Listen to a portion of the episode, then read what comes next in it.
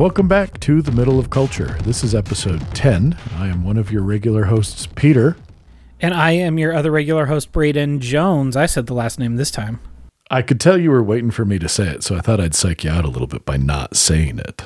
You did. You got me. Well, you know, I like to be unpredictable that way, such is the life of an adventurous amateur podcaster as myself. Adventure Well- is always ready. You you got to get the adventure where you can in these days. it's so true because it's definitely not happening in things like work and stuff like that, but you know. Indeed, it is not. So, um, I don't want to start us out on a bummer of a note, but personally, I feel like I would be remiss if I didn't say this just to kind of throw this out there.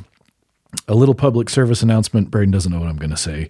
Um, but I did want to briefly mention on the sad announcement that I saw today that uh, Trevor Strnad, the vocalist for American death metal band The Black Dahlia Murder, uh, passed away today um, at his own hand. He had been rather open about his struggles with depression a year or so ago. And sadly, it looks like the uh, disease continued to plague him and unfortunately took him from us today.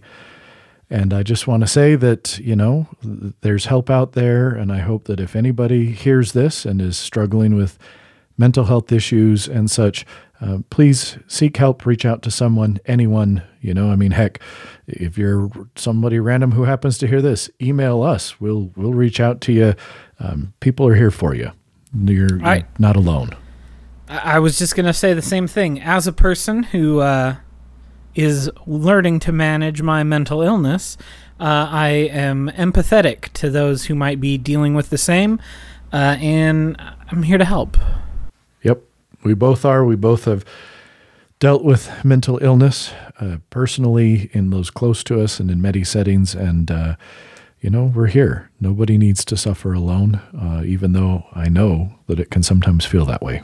So, very sad. Uh, the Black Dahlia Murder was a great band, really kind of one of the vanguards of American death metal. And uh, Trevor seemed like a super cool dude. I'd seen interviews with him. Uh, he seemed very down to earth, open, honest, humble, uh, but funny, great entertainer, hilarious guy in interviews and stuff.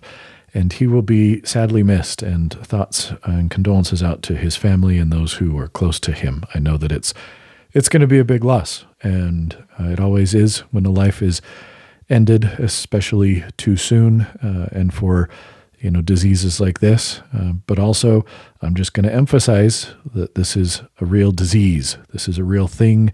People deal with it, and people uh, hopefully are, are getting to the point that the stigma of mental illness is waning a little bit, but it certainly isn't waning fast enough. And uh, I hope that people will again get the help that they need. All right. Well, let's get on to slightly more positive uh, goings on. And I did briefly want to say, without us getting into any spoilers, you know, two weeks ago we uh, did our MCU bracket in anticipation of the uh, release of Doctor Strange and the Multiverse of Madness. And both Braden and I have had a chance to see that movie. And without getting into spoiler territory, Braden, what were some of your thoughts? Um, Sam Raimi's great. Give him more money. I didn't realize. I thought I read something. This is. It's been like nine years since he directed a film. Does that sound correct? Yeah, the last the last movie he made was Oz the Great and Powerful in 2013. Um, and apparently that was such a nasty process for him that he had basically retired. Um, but clearly someone at Marvel wrote enough zeros on a check to get him back to do some good old fashioned journeyman work for Doctor Strange because I will say there are moments of that Raimi brilliance in it, but by and large it was a Marvel movie. Uh, for, in in all good and bad ways, it was a Marvel movie. Yep, it definitely felt like a Marvel movie. As someone who, I, again, I think I'm a little higher on most of the Marvel stuff than you are. I enjoyed it. I did appreciate that while it definitely still had the trappings of a Marvel movie, it, it also, I think, had Sam Raimi's fingerprints, you know, all 100%. it in a, in a lot of places. And hundred percent. you know, I think that Marvel has become such a huge thing that it's, and again, maybe I'm being too kind, but as a big fan, I appreciate that they are willing to let directors, uh, to at least some degree, put their stamp on the movies that they direct. That while they still do have a Marvel feel to them, I do like that there's absolutely a different feel between a Russo brothers Marvel movie and uh, again now a Sam Raimi Marvel movie and uh, you know a Taika Waititi Marvel movie. Uh, they feel different enough to the point that I think we can at least appreciate that. Hey, these were directed by different people. So no, I I 100% agree with that, and I think that even extends to the TV shows as well. You can definitely see yep. that, especially here in Phase Four, it feels like the um the formula has been established and is uh, you know strengthened enough that they can say, "Ah, you can do some weird stuff. Go for it." Um, and honestly, I think at least based on our text convo, I think I actually enjoyed this movie maybe more than you did. Um, it definitely is in probably the top 25% of Marvel movies for me, which I know is apparently not very common. It's apparently getting some of the not the worst it's still like certified fresh on rotten tomatoes or whatever but it's like the second lowest in terms of its fresh rating of any of the marvel movies second only to thor the dark world which uh, sort of surprises me um, because i found myself delighted by a lot of it i really enjoyed it um, in a lot of respects um, i think that I, I don't really like benedict cumberbatch very much um, except for when he's being a real snot, and he had some real good snotty moments in there in this movie um, that I think leaned into that better because it the thing that's the thing that makes him a different person than Tony Stark because that was one of my biggest complaints. This is not to relitigate what we went through last week. One of my biggest complaints with Infinity War is when you have Tony Stark, Iron Man, Doctor Strange, and Star Lord all in the same scene together, and you're like, these are basically just the same guy with the numbers filed off. They're all just like kind of immature know-it-all jerks, and I don't really like it. Um, and so I like when they let Benedict be a snot, which is what makes him different than Tony Snark. Because Tony Stark, I just said Tony Snark. That's that's Tony Stark. Tony Stark is snarky. Doctor Strange is snotty, and those are two different things. And I like that yes. when they let him lean into the snottiness of who Doctor Strange is and uh, the horror elements just really worked for me. The ways in which the villain has some really compelling horror imagery related with the sorts of things that they do really worked for me. Yeah, and and I'll be honest and say that the more I have sat with it, I actually think the more I like it. And I'm looking forward to seeing it again to see what my thoughts are on a second watch through. Um, I think that the main villain uh, surprised me in their brutality. I yes. Mean, Thanos was brutal in some ways. In other, uh, there are a lot of ways in which I felt that the main antagonist of this movie was more brutal. Oh yeah. Um, and and I I appreciated that they went with that. Uh, without again getting into any spoiler territory since it is not been out very long. I will say that one of the biggest complaints I have seen in some of the online uh, communities that I, I frequent a, little bit is the way Wanda Maximoff's character was treated. And a lot of people didn't feel that uh, where she is in this movie corresponds with where she was at the end of WandaVision, to which I personally don't really agree. And what I'll just say is at the end of WandaVision, I felt that Wanda was contrite and sorry about the fact that she got busted and wasn't yes. going to be able to continue to live out this fantasy life that she had created. And she was way more sorry about getting caught doing it and having to stop than she was about the fact that she had put the people of Westview through this. That's my take on it. And so I look at that and I look at where WandaVision ended and I go, okay, so now you have someone who has become the Scarlet Witch, this incredibly powerful person who is sad but also really pissed off that she can't live this fantasy that she had created anymore. Yeah, I 100% agree with you. I I understand why people think that it was a swerve, but to me it doesn't feel like a swerve at all. It feels like a one of the natural paths that could have come out of the end of WandaVision but it feels like yeah. a natural path to me that that character could take. I thought and so also, too. and and also just to wrap this up before we get into what we're actually going to talk about, Xochitl Gomez was so good. She was Yes. great. She was. she was America's one of my I'm- f- America's one of my favorite Marvel characters. I was excited to see her on screen, even though they cast a little younger than I actually expected them to, which is so rarely the case with uh, with Hollywood. But uh, Xochitl was really great. I liked her a lot. I agree. I thought she was excellent. Um, she was able to, uh, in a lot of ways, hold her own against some really strong characters and strong actors. And I very much look forward to her involvement in uh, Marvel properties going forward. Put her in that Young Avengers book, friends. There we go. I mean, not book. I mean movie, because she was in the Young Avengers comic book. That's why I'm saying what I'm saying. Second know, I- volume, I know, not the first volume. She was in the second volume, but still, she was there. Her and Kate Bishop are best friends. I can see that. I can see that. I, in fact, I think it'll be fun to see the three, the two of them, and uh, Yelena Belova p- play off each other. I think that would be good times. Good times. So, Agreed.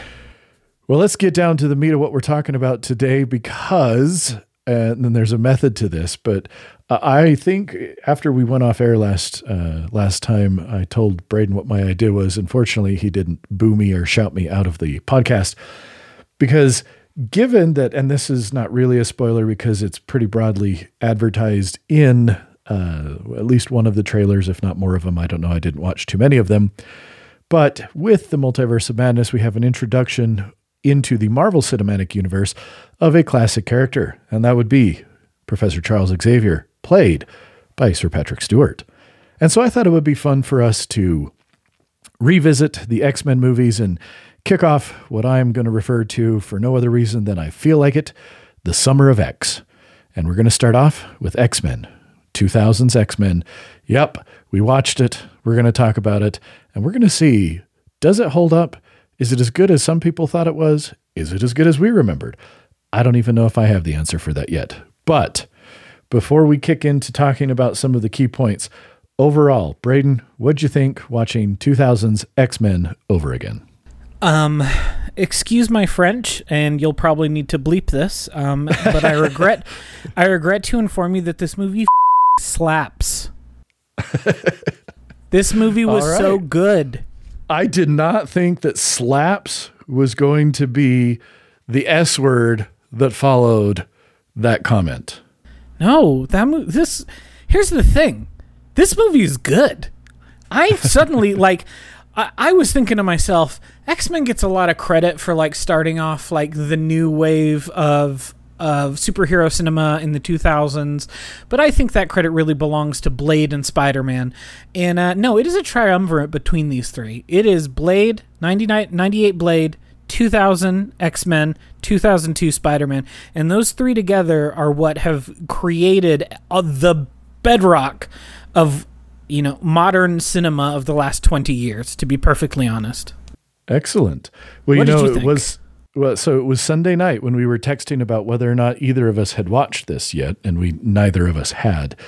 And you you said exactly that that you and I was looking at it right now. You said you were worried that you will repeat the success of the modern Marvel superhero movie is on Blade and Spider-Man's shoulders, not this.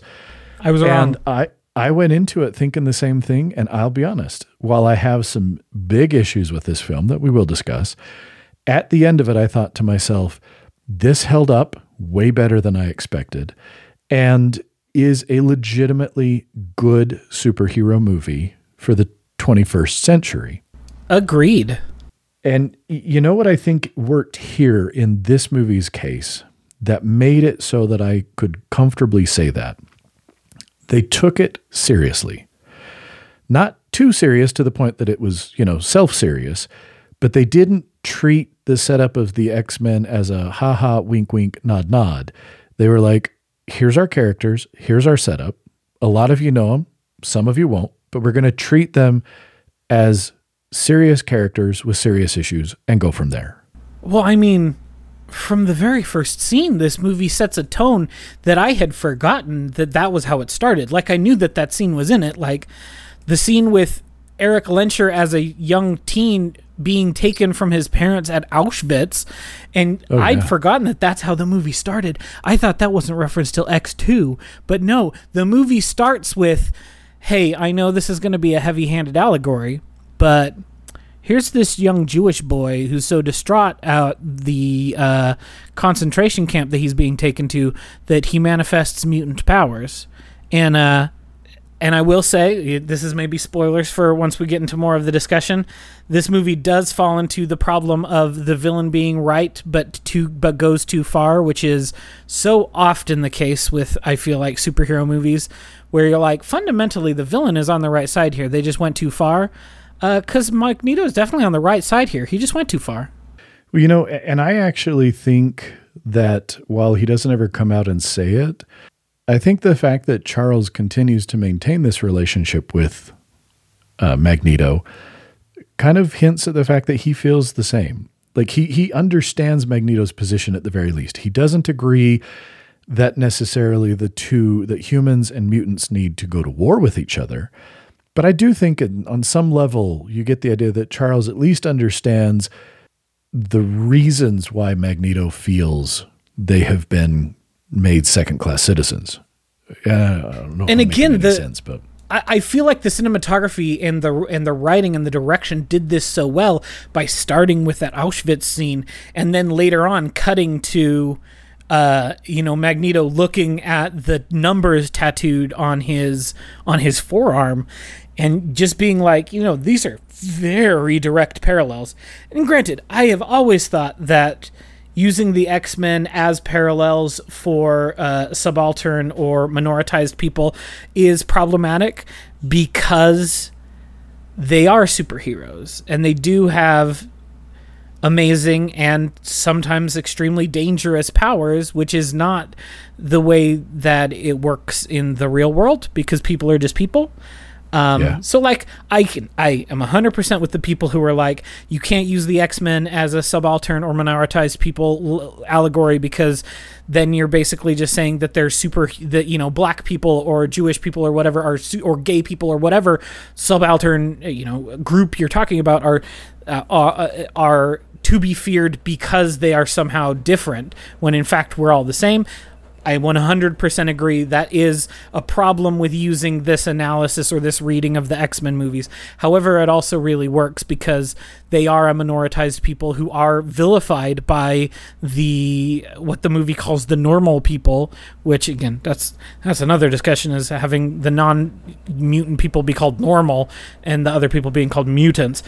But still, they are hunted, they are feared, they are uh, vilified, and so it's understandable why they would have those feelings of of no, like this is not okay. Yeah, absolutely. And again, I, I like the points that you bring up. I, I agree. It, it doesn't work as a straight one to one. Oh yes, we're we're bringing light to the plight of marginalized minorities and individuals who who maybe not are part of the majority or what fits the quote norm. And, and again, I'm just air quoting that because c- kind of the word normal is stupid because we're all different and Agreed. we're all human. And like full stop, and boom, that's it. Period. So anyway, moving that aside, I do think, and, and I agree. Let's, you know, I, let's just jump in. I'm not going to blow a spoiler horn because this is a 22 year old movie, and if you get spoiled on something, good, I guess. It's your fault. Go go watch it. Braden. Go watch it. go watch it.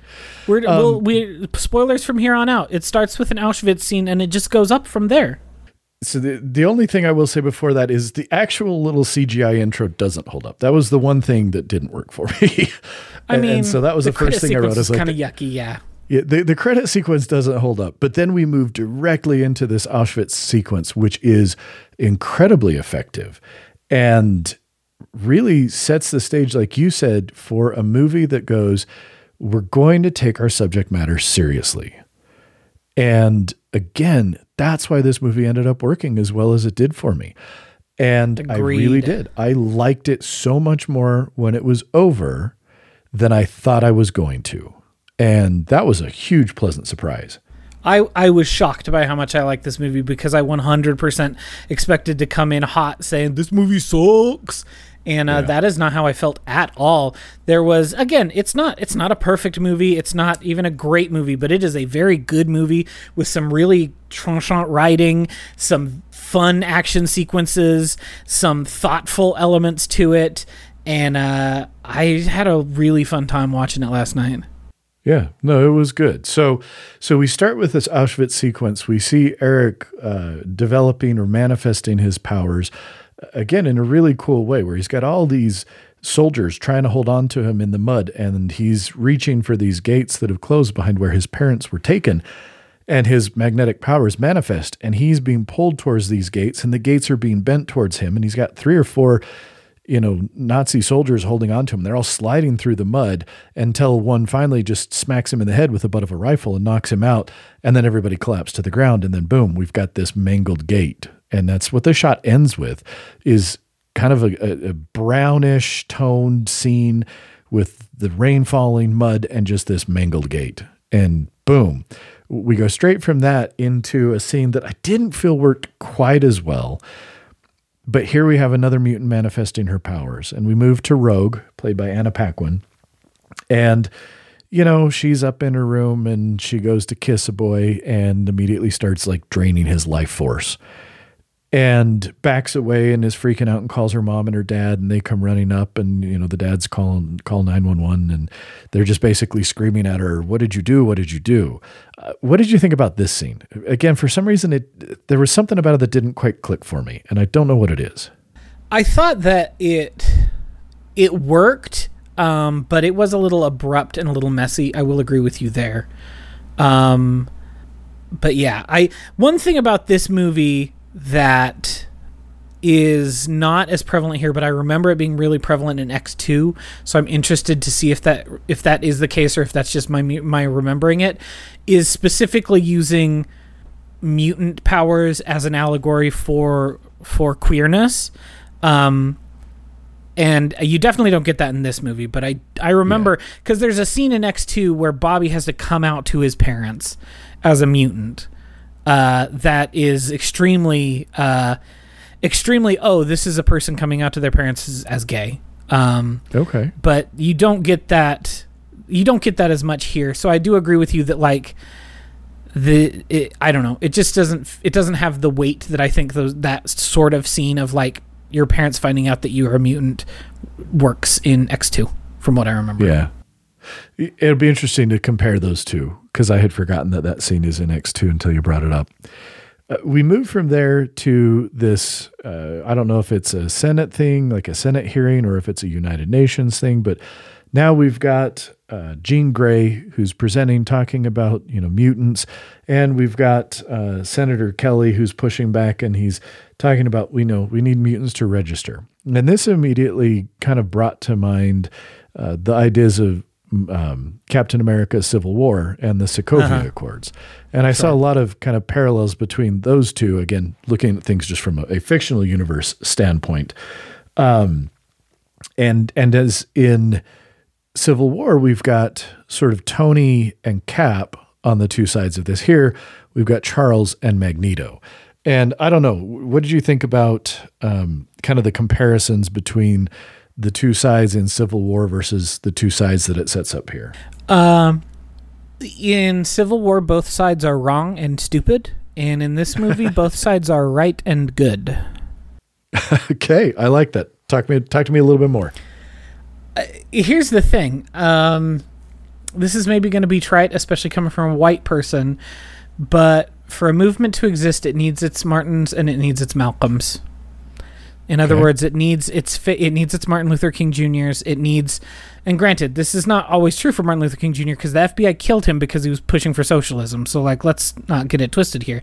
The FBI definitely murdered that dude because he started moving out of race politics and into class politics. But that's neither here nor there. Um, but they also murdered Malcolm X a few years earlier for being a militant black man who was pushing in in uh, in a less pacifist and more violent way for equality and equity uh, and that's what you see in Charles Xavier and Erik Lehnsherr is the person who wants to do it diplomatically, the person who wants to appeal to the better angels of of people's nature, and the person who says, no, that didn't work last time when they killed my parents, and it's not going to work this time when they're going to try to kill me. Yeah. And, you know, when you put it that way, it definitely highlights the the differences between this and the conflict in Civil War.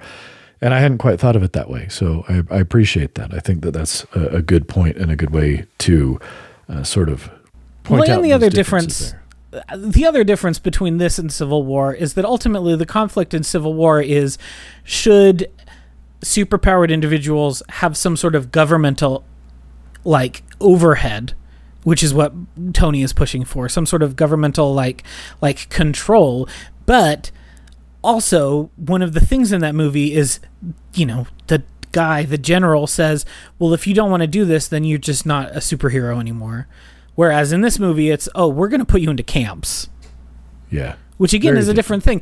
It's very different from saying, Cap, give me your shield, you're not a superhero anymore, or Cap, you're going to the Utah desert to live in a concentration camp. Yeah.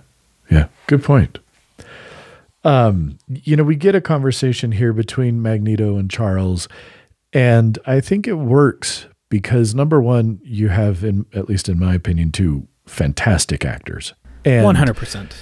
and having Patrick Stewart and Ian McKellen playing these two characters is so much of what makes this work and gets back to this idea of they took the material seriously because you don't cast actors of the that caliber for something that is not going to be treated with at least some degree of of gravity of respect and i think that that first conversation you see between the two of them where Charles is really again trying to tell Magneto, "Hey, it doesn't have to be this way, whatever." And and Magneto basically just responds with, "Yeah, it does because we've tried the other way. And look what they did to us." Exactly. you know and uh, again i think that it's a great scene that sets up the continuing conflict between these two and it's interesting the way their relationship evolves over the course of of many of the movies One thing that I think is really interesting, just to mention about the casting, because I think you're exactly right that uh, as as I was watching this movie, much of the cast is extremely well cast, even if they're given very little to go with. Yeah Uh, you know, like Famke Famke Janssen is great as Jean Grey. It helps Agreed. that she's like one of the most beautiful women on the planet in 2000. like, good gravy. She all. just is great looking. And then you've got you know uh, Hugh Jacks Hugh Jackman doing amazing work here even though you know I, I remember when he was cast and people were like he's too tall and like yeah true he is too Yep. tall but it, he makes it work and so it's fine. He makes it work. And uh And and I just have to say because I made a, a note of that the first time we see uh, we see the Wolverine character, you know, other than yes, the complaints about his height, whatever, it's fine. Because he is so good in every other way. Like, incredibly good. I mean, he he pulls off this this exterior of I don't care, I'm all in this for just myself. That's all I care about. But that's not even close to true. And I remember, you know, I you've obviously read way more comic books than I have. But even as a kid, I remember reading Wolverine and getting that same sort of feeling that uh-huh this very gruff exterior, this very appearance of I'm in it for me and that's all. But deep down, that is not even remotely true. And I think Hugh Jackman manages to pull that push pull of the character off in a really, really good way. I mean, it's the reason why he is going to be so hard to recast Wolverine if that's what they decide to do. I- mean, I, you know, I imagine they have to because he's too old he's too old to come back as wolverine you want someone who can do this for another 15 20 years what, do which is what he did, you know, between 2000 Uh, and then, yeah, you know, Logan exactly. came out in what, 2017, 2018? And, and it worked for him to be an old grizzled Wolverine because he was old. He's an old grizzled human now, so you've got to cast someone who's younger. But I totally agree, and that is one of the things that I think this movie nails. even though again they're not building off anything that was necessarily in the comics here because he's far eh, rogue is an adult by the time she comes into contact with the x-men for those of you who might not know she starts as an as as a a baddie in the comics she is originally from the captain marvel comics and is one of captain marvel's enemies or not captain marvel ms marvel and is one of ms marvel's enemies um, and then she eventually steals Ms. Marvel's powers. That's why in if you remember the '90s show when she's like super strong and can fly And can everywhere, fly. That's because she sucked all of Ms. Marvel's powers out of her, and they stuck because she sucked too hard. Uh, Huh. But she's an adult in the comics. Yes. She's not a teen. And so when they rewrite Rogue to become a teen, then they pass that kind of paternal uh, tendency that Wolverine has so often had in the comics for Jubilee, for X23, for Ms. Mar- for newer, younger Pakistani American Ms. Marvel, Kamala Khan, for all of these characters who he's had these kind of paternal, uh, you know, uh, gruff father figurey sort of relationships with, they're really able to uh, transfer that to Rogue by writing her younger, by writing her as a teen in this film. Yeah. And that's kind of the next scene we get is we get up in Alaska because there'd been a previous conversation that Rogue had had when she was getting ready to kiss that dude about her wanting to travel to Alaska. And so she ends up in this town in Alaska, goes into a bar, here's a cage fight, and we've got some big, you know, burly dude who decides he wants to get in there and go at it with uh with the Wolverine as they call him. And of course, you know, he he gets some good hits in and and Wolverine kind of just takes it and then finally he goes to punch and Wolverine punches back and you hear that metal clang of the dude's fist punching the adamantium bones of Wolverine and the guy's hand snaps and then he like headbutts him and you know takes him out. And, and the whole time you've got Rogue there who's kind of watching this and um this was the one part that I didn't quite understand. And is it that and and help me understand do you think that can she tell there's something different about wolverine? Is that why she keeps sitting there looking at him so much? Or like what is her rationale for sitting in this bar staring at this dude and when he's done with the fight she's still just sitting there kind of staring at him at the at, at the bar like Well, I read that as her seeing not necessarily that she can sense that he has powers, but just seeing another outcast. okay You know, like she has, you know, thumbed her way up to, you know, northern Alberta and she's out in the boondocks and she finds this person who also is an outcast. She's broke, she's starving, she doesn't know what to do and she's like and and she sees someone who's clearly also on the periphery of society. I think that's why she is drawn to him not necessarily because she can sense his power but just that she can sense that he too is is an outcast for some reason which she very quickly finds out. It's because he has metal bones and has three big long knives that come out of his freaking fists Yeah. Yeah, he's he's definitely a different dude. But no, I like that. I like that explanation because that was one of the things that I- just didn't know. You know, I made a I made a note because because I did take notes while I was watching this because you know I'm getting to be an old man and I forget things. So I wrote down, you know, why is she stalking Wolverine? Because that's kind of how it felt. But you know, she obviously had figured out enough, whether it was beforehand or as he was walking out, she knew what his vehicle was. He's got this sad camper and uh, a trailer and stuff. And so he leaves the bar and is driving down the road, and somehow he can sense that there's something going on. I think maybe she moves in the back, and he pulls over, gets out, goes to the back little trailer. There she is underneath uh, like a tarp or something. And he tells her to get out. And again, this is one of those moments where you see him, he wants to be the gruff, you know, old guy who doesn't care. Well, not old guy, but, but the gruff guy who doesn't care about anybody but himself. Leaves her on the road, starts driving down, and then stops, backs up, and tells her to get in his car. And then, like you said, he can tell she hasn't eaten anything. He gives her what it, it looks like maybe jerky. Is that what i he gives her to eat? I, I think it was jerky that's what i read it as she just starts shoving that stuff into her mouth, mouth and i'm like this is either jerky that has not been cured very well or you are just like you, you stole somebody's powers to make yourself be able to chomp that stuff down because she was eating that jerky and masticating it to the point of swallowing far too fast for any jerky i have ever had. It was that it was those lowry beef sticks that are like all chopped up and then reformed. You could do that with those Yeah, I suppose. All I was thinking is I- I'm one of those weird people that like I can't eat beef jerky unless I know that there's some dental floss close by because I'm gonna have to floss my teeth as second I'm done eating the beef jerky because I got I got to get the beats out the the pieces out of there. It was just it was giving me a little bit of anxiety the whole time she was chomping on these things because I'm like, "Mm, you don't have any you don't have any floss, sweetheart. You're gonna be just like mm, getting those little things out of your in between your teeth for the next 12 hours. So then we get introduced to one of our big bad's henchmen, and all of a sudden, tree falls down. They run into it. Wolverine, because he's not wearing his seatbelt, because she had just barely said something about, oh, don't you think you should be wearing your seatbelt? And he's like, I don't need my seatbelt. Boom, he goes flying through the windshield, sliding on the icy road. And then we've got Sabretooth. What do you think about Sabretooth? Uh, here's the thing about all of the villains other than Magneto, they're not very good. You know what I wrote down about Sabretooth? I said, let me see, I'm looking for it. Uh, Sabretooth, he looks like a cut rate WWE wrestler. Yep. and that's a, and that's about what you get out of him.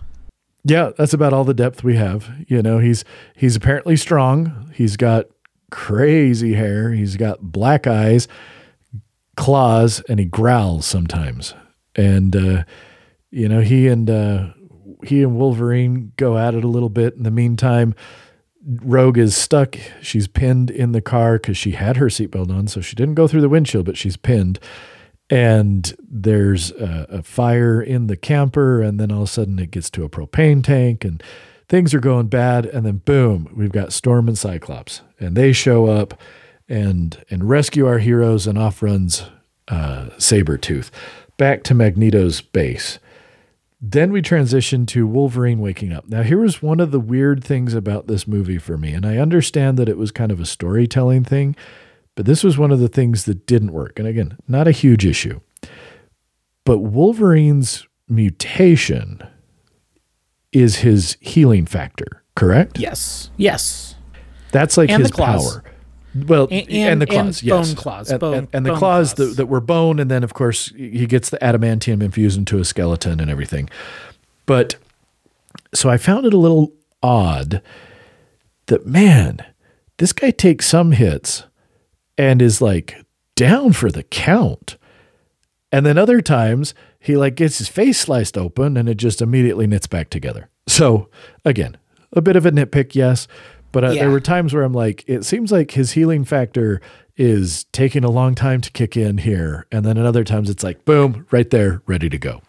Yeah, I definitely agree that it was there was some inconsistency there with how uh, how powerful his healing ability was. Yeah. So, you know, we we get um we get this scene where Wolverine wakes up in uh the mansion in uh, Xavier's school for for the gifted or whatever exactly it's called. And I- thought this was a little weird that Charles's choice to try and reach out to him is to like telepathically whisper little things to his mind to like freak him out? Yeah, you know? I mean that was a little weird. So wolverine's running through the wasn't school the best and move. like eventually boom he ends up in the classroom that professor x is teaching in and professor x wraps up their physics lesson and sends the kids out and then they start talking and we find out that you know wolverine doesn't really know what happened to him but it's been at least like 15 years he's been kind of just a loner out running on his own and again, I- like it. I like the school. It looks cool. It was a little weird that this is instead of I mean, he's, if he can reach out to his mind, why is he doing this weird whispering? And you see Wolverine looking around and kind of where is the sound coming from? What's going on? Instead of just like reaching out to him telepathically and being like, "Yo, dog, I'm a telepath. Come and find me here." I agree.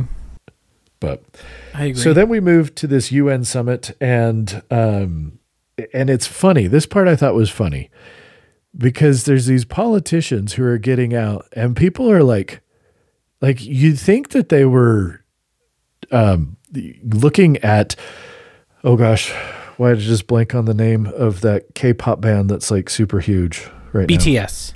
BTS, thank you. Like I'm looking at this and people are getting so excited at these politicians getting out of their vehicles. I'm like, dude, you think this is like BTS getting out or something? And I was like, I wrote down again, I'm like, politicians don't have fans like that who are psycho fans cheering and waving. And then I thought back to the last five plus years and I thought, oh shit. Yeah, they do. Yeah, they do. Yeah, they do. Ah, and then I was angry for a few minutes, but then the movie went on so I could stop being angry about it. Um, this is where we first get introduced to Mystique. And Mystique is weird, and I think she has a much larger role in the second one, if I'm remembering correctly. Yeah. But I, man, I don't know. I thought that this 2000s Mystique looked better than the newer version. The uh, the design's terrible. I'll, we'll get that out of the way first. The design Well, is the terrible. design for no matter- both of them is terrible. Yeah, yeah. no matter how you slice it, the design is terrible. The fact that she's like, let's have her run around buck naked, when like she had one of the most striking outfits in the comics. Thank you very much. Having this blue skinned woman wear this like super high slits on either side dress with a skull belt in Oh stark yeah, it was white It was awesome. it's a great outfit. Put her in the outfit. But instead, they're like, she's going to run around naked because then she can v- v- shapeshift to look whatever she needs. To, like, whatever. It's gross. But I do agree that her makeup looks better than Jennifer Lawrence's makeup from what I've seen. I've only Yeah. saw First Class, but I've seen screenshots and gifs of the later second trilogy and boy did, or I guess quadrilogy because there's four of them boy did that boy does that uh, makeup look dodgy Well, you know, we'll, we'll get to Dark Phoenix, much to my chagrin, and at the same time, my joy at the fact that I'm going to get to subject you to that one, because it is truly subjecting someone to watch that movie. Well, I mean, you got to get through Last Stand first. We got to crucify uh, Jean Grey first before we can do it again a second time. And, and we'll definitely get to because it is incredible. Those are both truly terrible movies. But it, it's really odd. I mean, the difference just from first class to Well, yeah, I saw. I Um, Dark saw like Phoenix, a, like it, it really looks like in Dark Phoenix, somebody was just like, eh, I don't give an F anymore, just whatever. yeah, like uh, suddenly she's like turquoise instead of dark blue. Yeah. It's like why is why is the paint so light? That's not that's not the color she's ever been. But anyway, I will I- also briefly say I did bad. appreciate in the newer uh, the newer series uh, the, the Jennifer Lawrence version of Mystique generally is clothed at least. Like That's they at 'cause she didn't decency to go. she she didn't want to have to wear the full body paint and like fair more power to her she had a hit movie and then she was like i don't i can negotiate a better outfit put me in the jumpsuit and they were like okay. But like fair. I would also want to negotiate being in the jumpsuit and not my altogether's Yes, absolutely.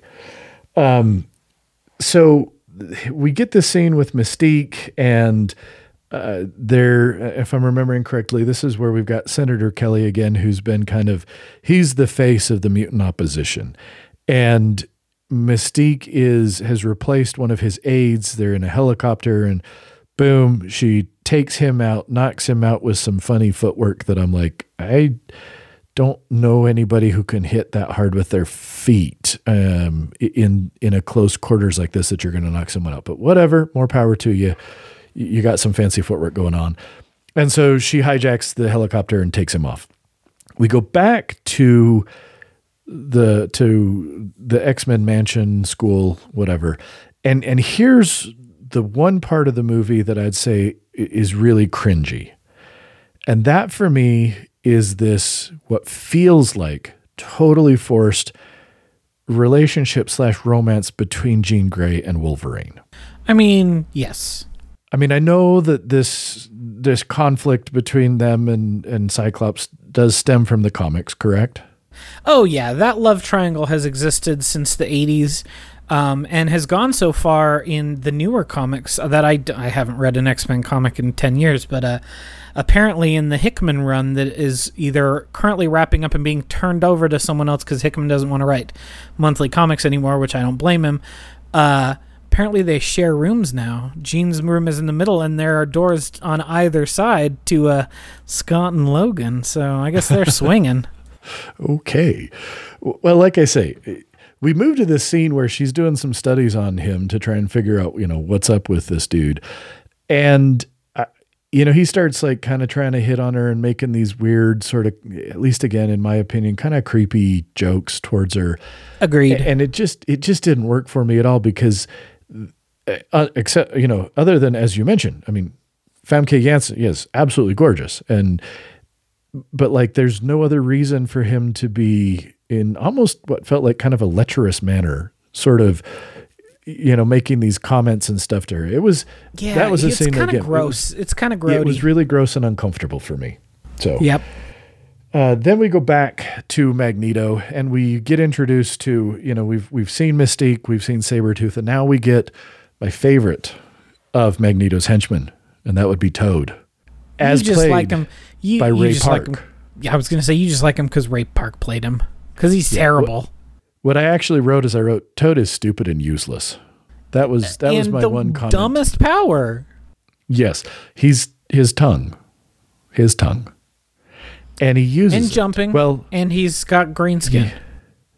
greenish skin, not green skin. Like it looks like they did a pass with the green, and then they gave him like a day or two to like sweat half of it off and Yeah, it's rub gross. half of it. You know, he's like wiping his face on the sleeves of his hoodie, and so he's got some smeared there and stuff. Anyway, Toad, stupid, useless, terrible character. Sabretooth, not much better. Mystique, does she even really talk in this with her own voice, or is it only in the second movie? I'm trying to remember if I even he- remember hearing her talk. She has like one line in the whole film. yeah.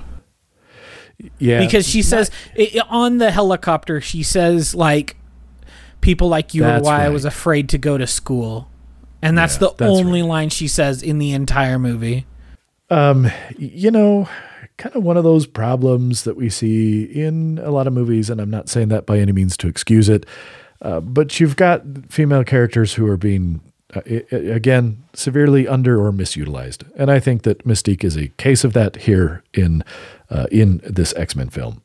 Uh, Well, and I think that it doesn't help. It, it doesn't help when you cast Rebecca Romijn because you're casting her on the strength of her looks and not on, not as an actor at that point because she hadn't really been in anything at that point. So they were like, "She's hot. Let's put her in this." And so I think that the film's writing reflects that that was she was there to be eye candy, both in terms of the way that her design works, the way that she has nothing to say, the kind of you know gross way that the camera sometimes frames her um, while still like trying to be like we're still a PG-13 movie, but we will show a lot of side butt even if we're not showing butt cheek. Yeah. You know, things like that.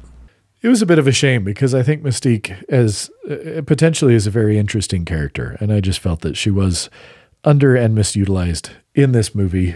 But I can't remember if I think that the other movies do anything to remedy that. So I suppose we'll Well, I find guess out. we'll find out when we get there.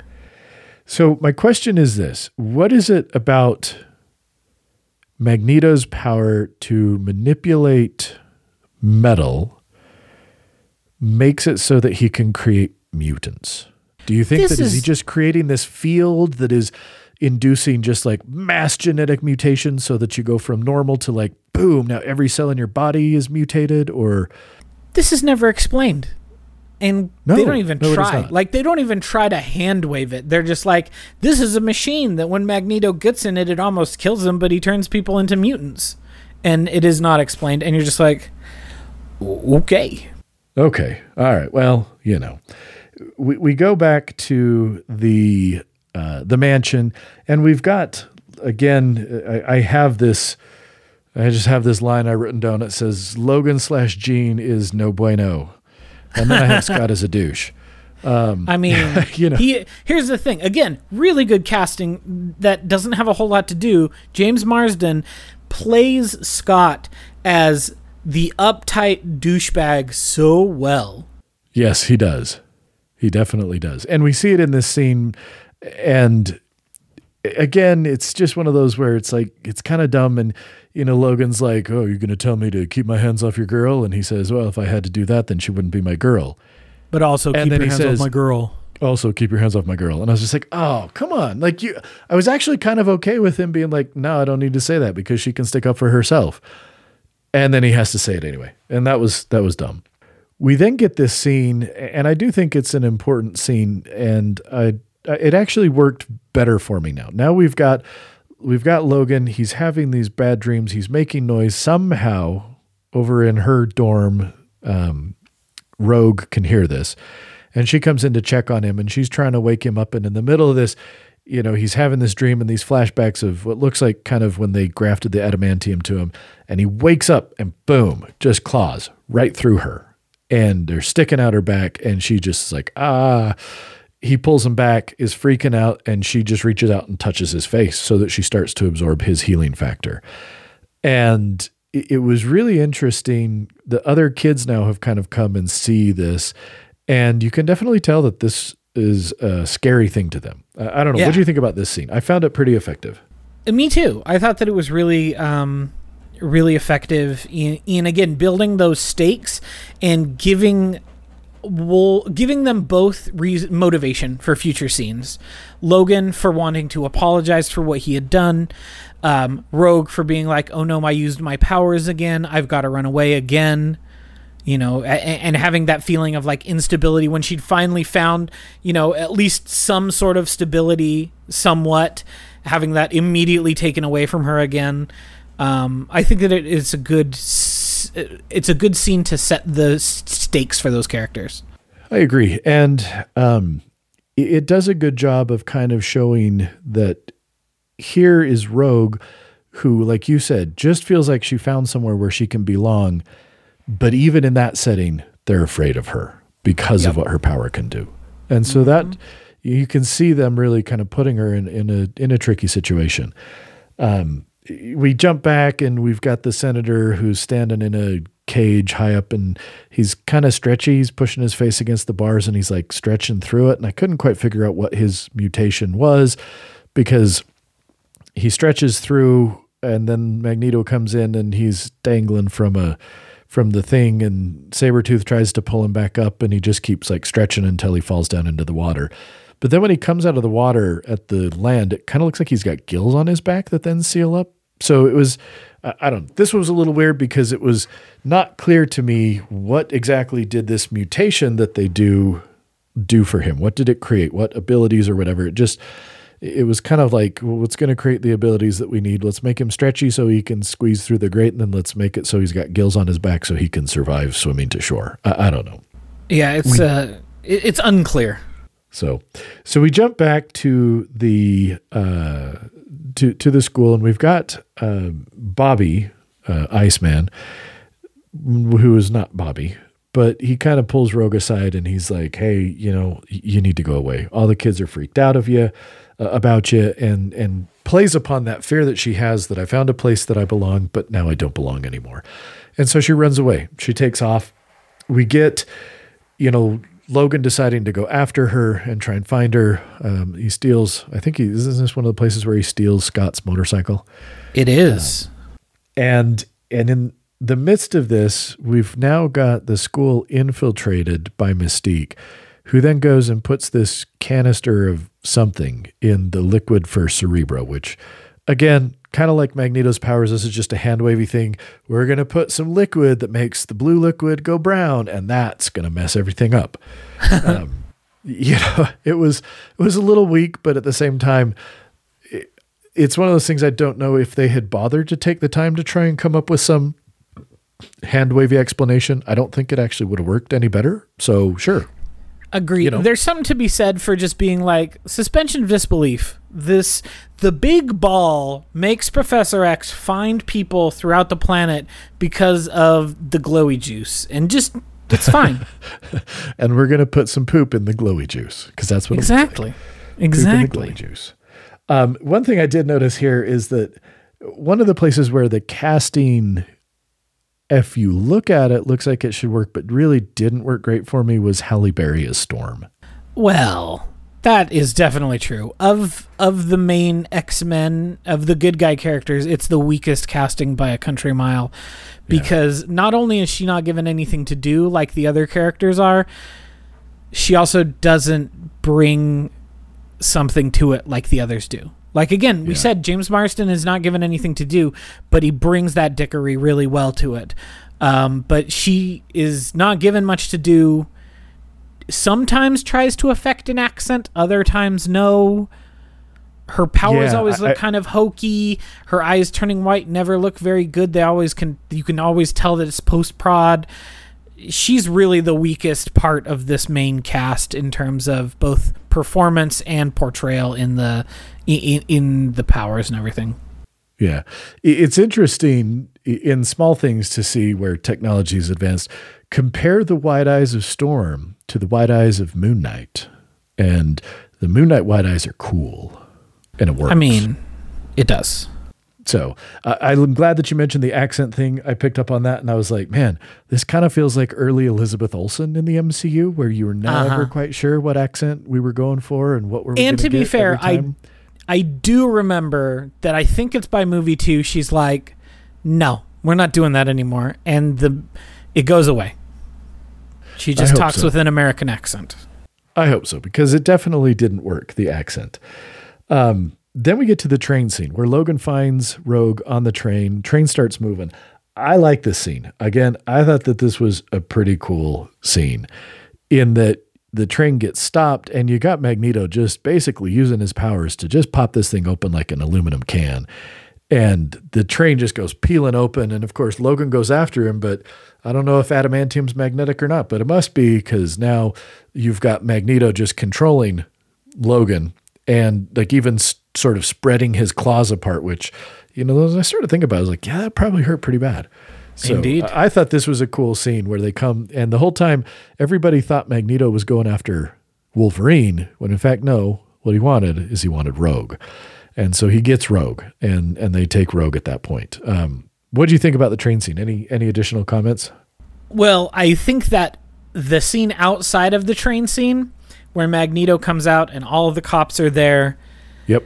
And he takes all of their guns out of their hands and points them at them and then pulls the trigger on one and stops Yep. the bullet right in that dude's forehead and then is just like you can let me take the girl Charles or I can fire them all. I don't think I can catch them all.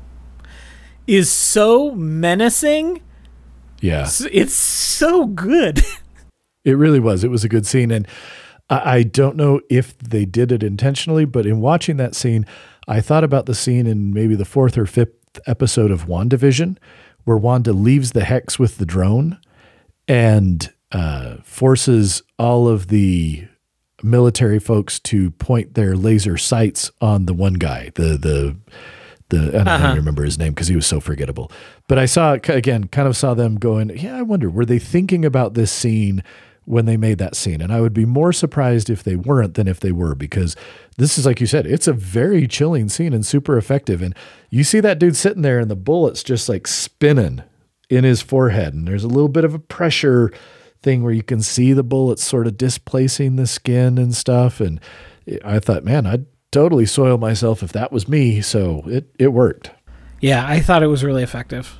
So um, we get to Senator Kelly now has managed to make his way to the X Men, and he gets found by them. And in in the meantime, in other parts of the movie, we still have Mystique sort of wearing the Senator Kelly uh, skin suit to. I'm not really a skin suit, but she looks like Senator Kelly to to kind of at one point say, "Oh, I was wrong to you know say that we need to register mutants and this that and the other." But I did think it was weird that Senator Kelly then just like turns to water and just like kind of gushes away. But but that's what happens. He turns to water because he's unstable because these mutations that whatever Magneto's device, yes, it introduced mutations, but they're unstable and and you know which okay, it actually kind of works because yeah, if you introduce that many mutations, I mean, look, okay, this is an aside. Why do things like platinum based chemotherapy and radiation work to treat cancer? Well, apologize to anybody who knows more about this than me, but I'm going to give you kind of the dumbed down version. Cancer cells reproduce a lot faster and more often than normal cells. It's one of the things that makes them cancer. They don't follow normal cell cycles, they grow when they're not supposed to, they reproduce more often. And so when we're looking under a microscope, one of the ways we determine even kind of how aggressive or how high a grade of cancer is is how many mitotic figures are there. So how many cells do we see that are actively dividing? And in normal tissue, you don't see very many. It's really uncommon to find a mitosis. But in cancer cells, you can find a whole bunch. So if the cells are reproducing a lot faster, and then we introduce mutations into them, either with radiation or with things like platinum based chemotherapy and that, that binds to some of the, the base pairs and, and introduces these mutations. Well, normally your body's going to have time to fix those mutations if it finds them. And we have all uh-huh. sorts of built in mechanisms to do so. But in cancer cells, because they're reproducing so much faster than normal, then these mutations get introduced and then have a chance to propagate and propagate and propagate. And so it ends up killing off the cancer as opposed to killing off other things because the normal tissue, for the most part, has time to identify the errors in the DNA and then fix those before it makes another copy and introduces that mutation again and again and again. So, sure. I can see where they're coming from saying if we just basically mutated his whole body, these mutations are unstable. If every cell's had these mutations kind of put in, nothing has had a chance to kind of say what mutations can we live with, what mutations are going to cause cells to die. So, sure, and it like silly, conceit, but I was like, hey, it works. Yeah, well, in the conceit is that mutants are born with the X gene. Mutants are born as mutants, but they develop their mutant powers as a secondary sex characteristic, essentially, which is why almost all of them develop those powers in their early teen years because they develop at the same time that so many other sex- secondary gender characteristics are, are expressed. But they're yeah. always there, just like how. Yep for the vast majority of people, you have the genes that you have, and then they express themselves as you get older in different ways. But same sort of thing with the mutants. So when you take a 45 year old man and suddenly introduce those mutations, obviously things are going to go poorly. I would like to say he was older than 45 because I'm 45, and I think he was older than me. I'm just uh, saying. It's possible. it's entirely possible. I'm just feeling old, and I don't want to be 45 and be compared to that dude. he was he was 50 he was 55 when that movie was filmed so you're good. Perfect. Okay. Whew. i feel a little bit better. Um, real quick until we get to kind of the the finale because the finale is one part that doesn't quite hold up as well for me as the rest of the movie. Um, you know we've got um, professor x goes in to try and use cerebro again. It's got the poop juice in it. He falls down and collapses. They find him at some point, uh, you know, oh, sorry, Jean Grey, sorry, I blanked on her name there. All I could think was the actor's name. Uh, Jean Grey goes in and realizes that there's poop juice and unhooks the thing with the poop juice, and all of a sudden it goes back to blue. And she puts it on and she tries to use it to figure out where where, where they're going. And they've managed to figure out that she's at the Statue of Liberty. Here on Ellis Island, we've got this meeting where there's all these dignitaries and UN people and they're talking about this mutant registration and so he's you know Magneto's going to use his device in the Statue of Liberty to send the sparkly wave and mutate everybody at this thing. And they're like, "Oh no, he could kill everybody in New York. We got to go stop him." And so they get in the jet and they get on their costumes and I don't love the costumes or the outfits or the suits or whatever you want to call them, but at least the movie had the uh, balls to make some sort of comment and have Wolverine make a snide comment about it, and Scott come back with a bit of a snide comment to say, "Well, what do you want?" You know, like yellow spandex. So I, I don't love the suits, but I thought that they at least a little wink and a nod to the fact of that. Uh, I don't know. What do you think about the suits?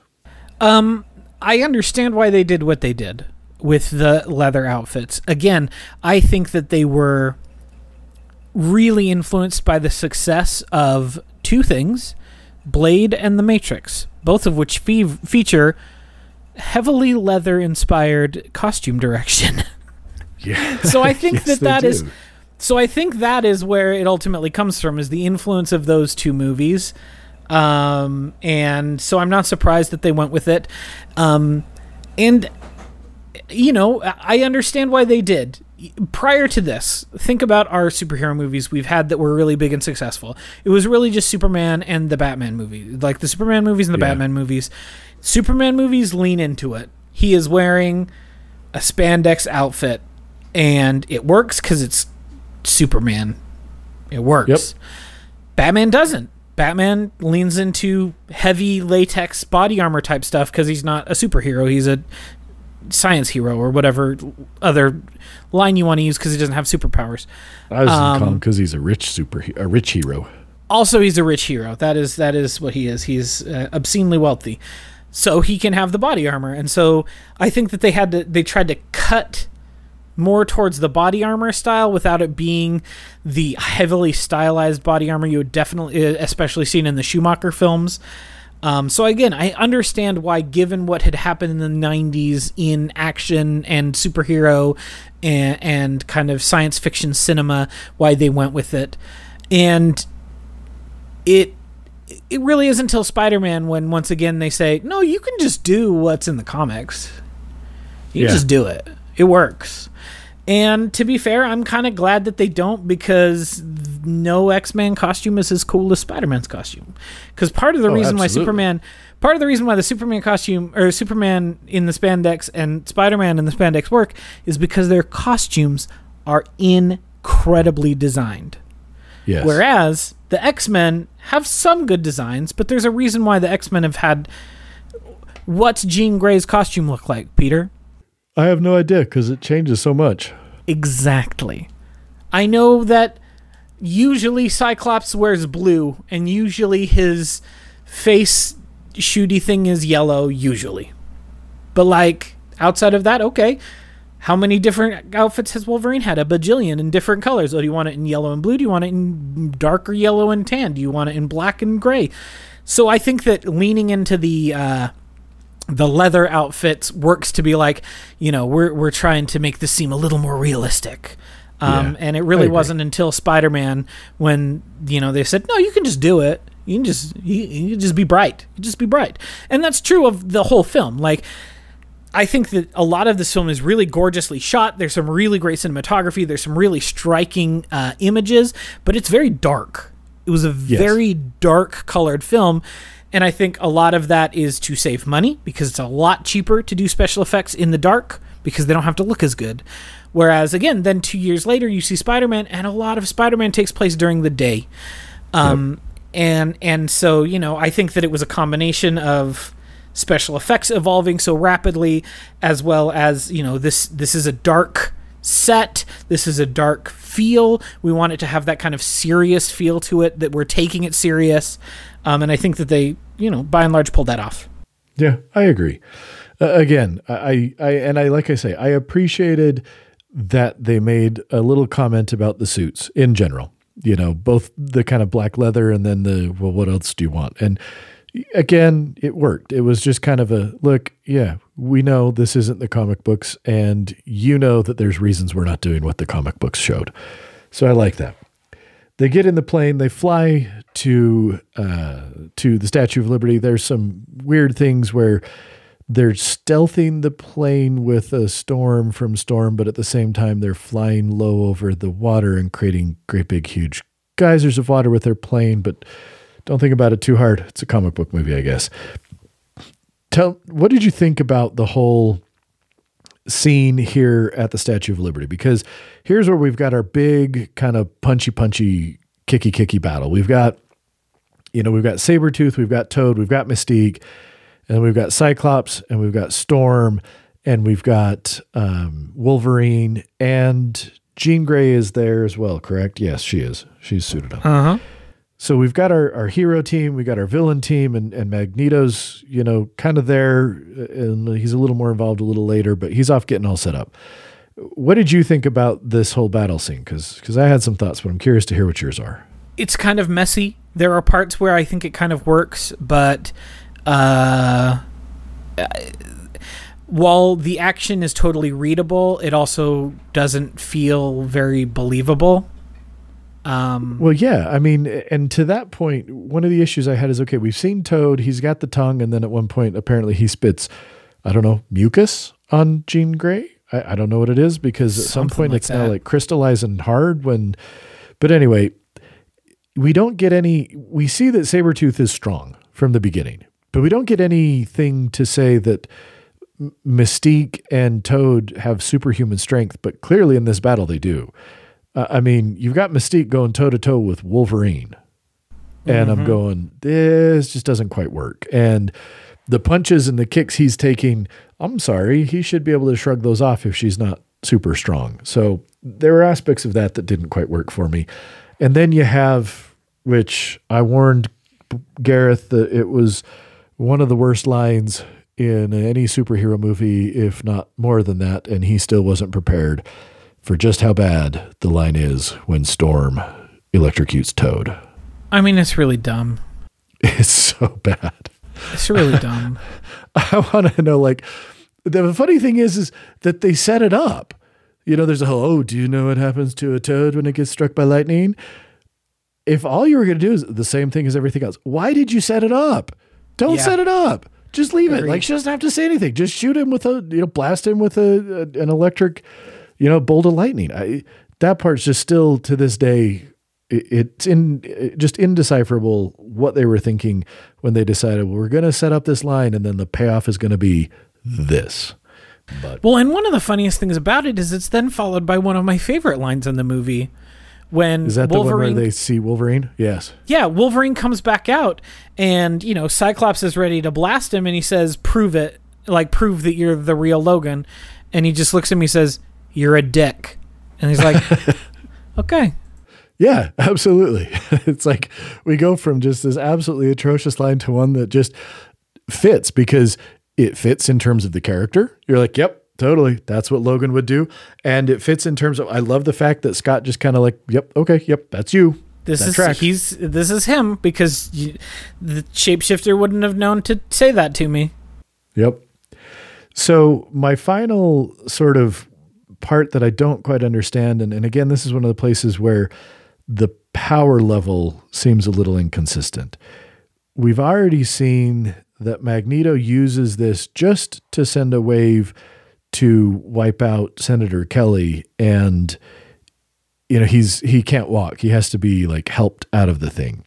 Uh huh. So now he's got Rogue there and he's having, you know, he's touching Rogue. So she's draining all his power. And again, we see the kid that she kissed at the beginning. I think there's an offhand comment that she says something about, you know, my first kiss ended up in a coma for three weeks. Uh-huh. And we've even seen again Logan, who after he touches her, he's out for the count for hours. And this is him with his healing factor. Well, you know, Magneto traps everybody using his magnetic powers up in the the torch, or I think it's actually the head, in the head of the Statue Yeah. of Liberty. Pins them all, pins them all with metal, and then he goes up and he transfers his powers to Rogue, and then forces her to start activating this thing.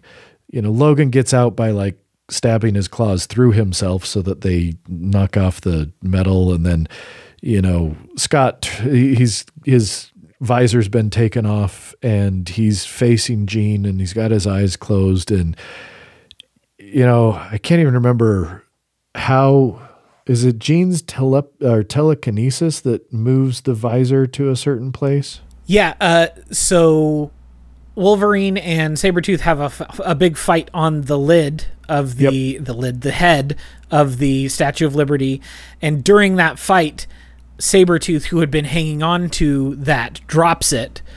that's right. Wolverine picks it up, tosses it their way, and then Jean uses her power to grab it, face it the right direction to blast Sabretooth out of the end. he opens the- his eyes and boom he goes flying um they they manage to you know get rogue disconnected from this and and again like um i don't even remember how did they oh doesn't scott shoot a blast at magneto Yeah, Scott. Because Magneto is like- 'cause Wolverine Wolverine's is trying to do Magneto's- it. Magneto yes. with his with his weakened powers and weakened uh, state is stopping him with what little is left of his powers, and so uh, Cyclops blasts him in the back to knock him unconscious, blasts him in the shoulder, and then Wolverine is able to destroy the machine. and then because rogue is is drained and we saw how weakened it made um magneto you know he touches her she absorbs again some of his power and and she's saved and and the day's saved and and hooray um we get kind of that final scene where we've got magneto in his plastic prison playing chess with xavier Which is so cool looking. it really is it's Here's a super the thing: cool looking almost all of the sets in this movie feel embodied and real, like they were actual full sets that were built, and they look great. Yeah. Yeah, they do. Uh, like that was the thing I wrote down. I said, "Man, this plastic prison looks freaking cool." all of the scenes do that like big senate hearing you're like no government building has ever looked half as cool as this guy's or yeah. the mansion is like so antiseptic and like spy when you're in the basement and then you go upstairs and it's this lush beautiful old money mansion great set design yeah no i agree so we end and again we've got that final coda there and then we've got wolverine getting he's given some directions from Charles Xavier. You know, go to this place and, and there may be some answers for you. And so he takes off again on steals Scott's motorcycle. And and that's a wrap. And you know, I, I finished it up and I thought to myself, just like we said at the beginning, you know, I enjoyed this a lot more than I thought I was going to. I really was concerned that I was not going to like it, that it was going to feel like a chore watching, and it didn't feel like a chore at all. It was it was a lot of fun to watch and it was a decent movie. Not not the best comic book movie, but then again, far from the worst and I think no. for the time really did help put things on track for where we are today with comic book movies that not only can make millions if not over, you know, billions of dollars, but can be taken to some degree seriously as movies that are worth watching. Yeah, I I was shocked by how much I enjoyed this movie, and I expected to come in being like, "Yo, the movie sucked," and it's just not how I felt about it. I really enjoyed myself. You know, the final thing I'll say that I really liked and appreciated is as we talked about when we were both uh, filled with a little trepidation as to whether you know when we were getting ready to watch it. I I remember texting you and saying, "Hey, at least it's only an hour and forty four minutes long." It's true. And so I thought it was good. It didn't overstay its welcome. It's, it's not true. trying to tell a huge story. It's a fairly small story, and and that works because it's introducing us to a whole lot of characters that we haven't seen before. And I remember thinking when the initial Avengers came out, and we talked about this when we did our draft one of the things that I thought was so impressive was hey, we pulled together this whole cast of superheroes and we're going to make a movie that makes sense with them, that makes you like them, and really seems cohesive. And I, uh, in my head, I was like, that had never been done before. And while I agree that because of the backstory with a lot of the main characters and things, from that standpoint, I think Avengers is is better in the way it pulls together this team. But while not everybody works, and you've definitely got some characters who overshadow, like Wolverine, I thought this movie did a really surprisingly good job of bringing this team of characters and introducing them enough that we didn't feel like we were lost. Yeah. I think that the main team itself was just about the perfect size. And I wonder if, as they introduce more and more characters, if I will feel less and less um, uh, excited by the team as a unit because like four plus Rogue, or I guess five if you include Professor X, five plus Rogue is like the perfect size. But when you start yeah. throwing Nightcrawler and Iceman and Kitty Pryde and Colossus, and then you're getting too many people, and you're like, yo, it's gonna be too much. I I yeah. won't get to spend enough time with each of the individual characters, which I would guess with the exception of Wolverine, especially in these first ones, because he's the real like standout in this uh, in this movie. Yeah. Uh, yeah. I don't. I don't know. Well, I look forward to watching X two in my memory. It was my favorite of these, but it has Same. been many years since I saw it. So I'll be curious to see how it ends up holding up. Me too. I really enjoyed myself, and I'm very excited to uh, you know, see see what the rest of this series has for me because I remember X two being a real high high, and then you get to the Last Stand and X Men Origins Wolverine, and they are really really bad, and then apparently they get good again, but maybe bad again, and then it gets really good with Logan, and then maybe maybe the worst ever with Dark Phoenix. We'll see when we get there. Yeah. I don't know. We'll see. We'll see. Well, I look forward to continuing to watch these and talk about them. And uh, again, we look forward to uh, recording and sharing this with people. If you're enjoying this, please subscribe if you haven't. Leave a rating, a five star review would be great. Um, give us some feedback, you know, feedback at themiddleofculture.com.